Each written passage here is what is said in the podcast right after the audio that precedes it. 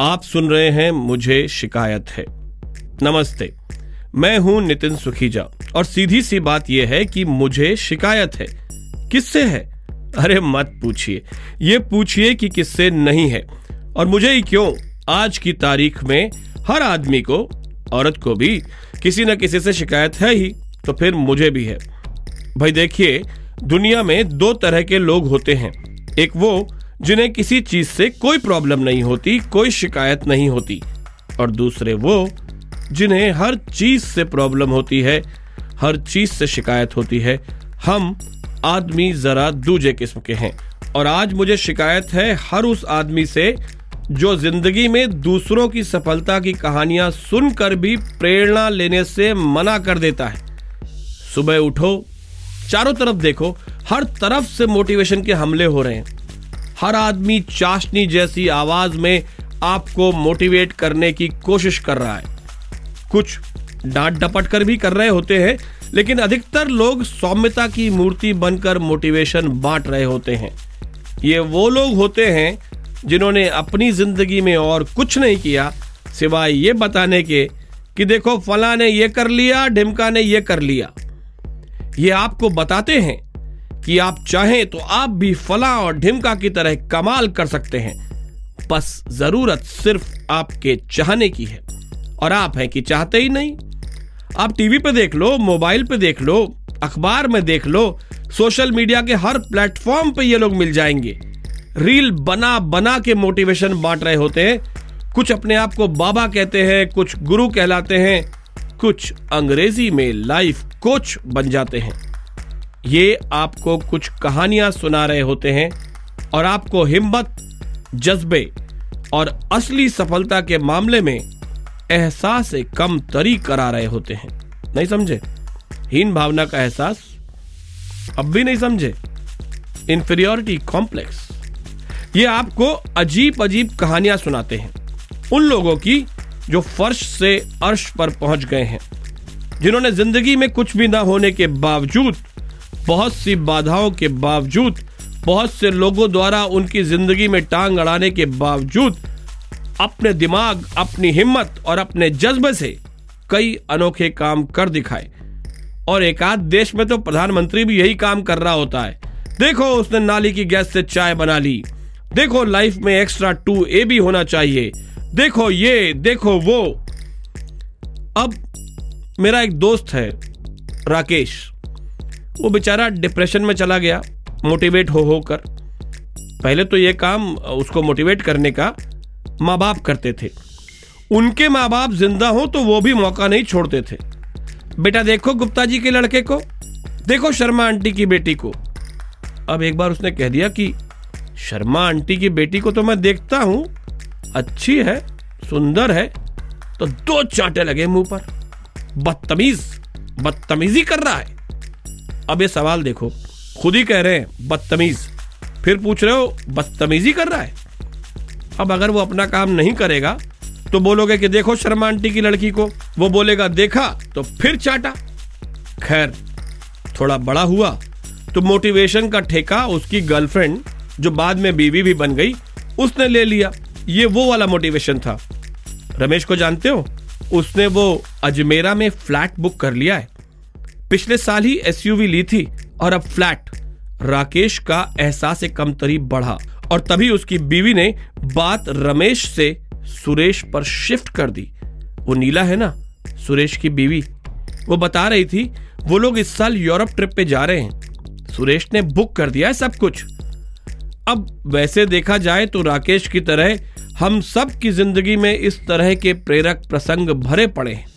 मेरी बीवी ने एक बार मुझे कोई जापानी या चीनी कहावत सुनाते हुए कहा था, अपने पीछे एक शार्क छोड़ लो, फिर देखो कितनी तेज भागोगे। वो शार्क से उसका मतलब होम लोन की किश्त था। मैंने मन में सोचा कि पागल हूँ क्या? क्यों छोड़ लू अपने पीछे एक शार्क? और क्यों भागू तेज मैं? तो मैं आपसे कह रहा था कि राकेश की तरह हम सब की ज़िंदगी में कई प्रेरक प्रसंग आते हैं। लेकिन हम उससे कुछ सीखते नहीं।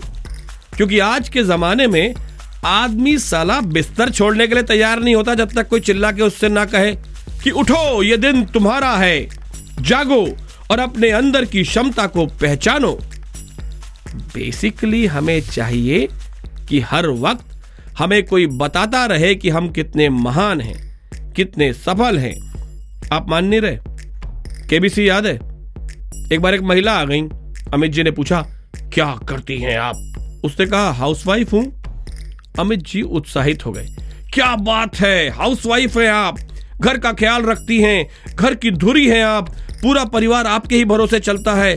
सुबह उठती हैं, बच्चों का, पति का टिफ़िन बनाती हैं। आप न हो तो परिवार की व्यवस्था बिगड़ जाए। वो महिला समझ नहीं पा रही थी कि अमित जी गंभीर हैं या मज़ाक कर रहे हैं।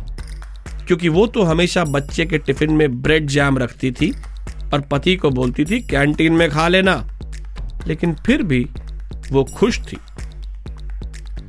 अरे भाई, सिंपल है। आप खुद कितनी बार कोई पोस्ट करके सोशल मीडिया पे जा जाके देखते हो कि कितने लाइक आ गए, कितने अच्छे कमेंट आ गए, लुकिंग फैबुलस टाइप वाले। और उसी सोशल मीडिया पर भी आधे पोस्ट लोग ये बताने के लिए करते हैं कि वो बाकी दुनिया से कितने ज़्यादा खुश और बेहतर हैं।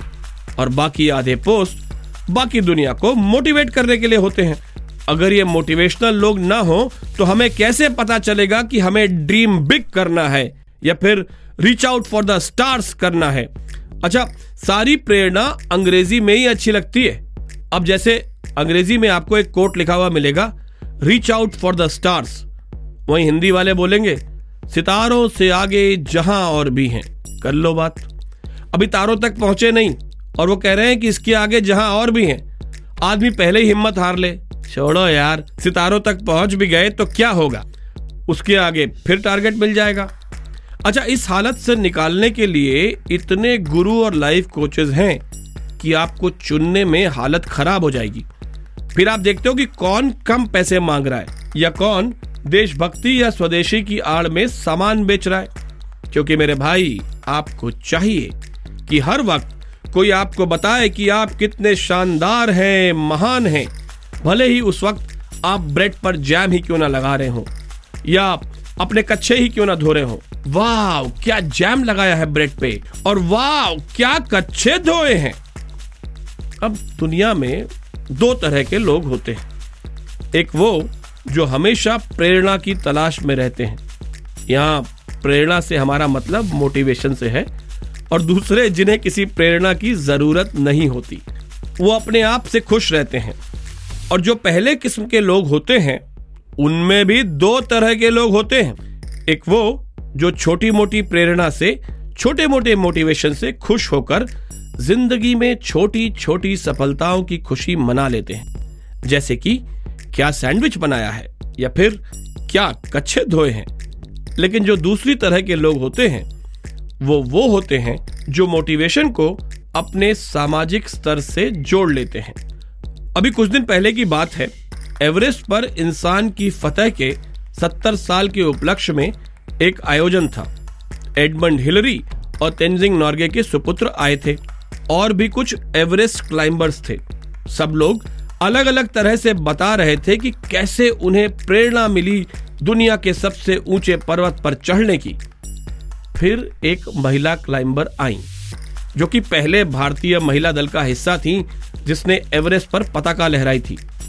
उनका कहना था कि भाई, सोशल मीडिया के इस दौर में अब खिलाड़ी तो कम क्लाइंब कर रहे हैं, लेकिन पंजाब, हरियाणा से हर साल कई लोग एवरेस्ट घूम आते हैं। सोचें आप, अब हेलीकॉप्टर चलने लगे एवरेस्ट पर चढ़ने वालों का जाम लगने लगा है। क्लाइंबर्स बेचारे मेहनत करते रह गए और टूरिस्ट मोटिवेट होके जाके रील भी बना आए मेरा यह मानना है कि प्रेरणा जो है, वो एक दूर के रिश्तेदार की तरह होती है, जो जब ज़्यादा दिन रुक जाता है तो उसकी खातिरदारी कम होने लगती है। लेकिन अगर वो कुछ कुछ दिनों में आए तो सम्मान पूरा मिलता है। और मुझे शिकायत है हर उस आदमी से, जो अपने आप खुद पर यकीन करता है। अरे, जब आज के जमाने में खुद पर यकीन आउटसोर्स कर दिया गया है इतने सारे गुरु हैं, इतने सारे लाइफ कोचेज हैं इंटरनेट पे इतने सारे फ्री के मोटिवेशन कोट्स हैं, ज़िंदगी को बदलने वाली कहानियाँ हैं, प्रेरक प्रसंग हैं और पेड सेशंस और सेमिनार्स हैं। तो खुद ही को खुद बुलंद क्यों करना? इससे याद आया, मुझे भी अभी एक मोटिवेशनल वर्कशॉप के लिए जाना है। अगले एपिसोड के लिए थोड़ा मोटिवेशन तो ले आऊँ। This is a Nitin Sukhija 2023 presentation.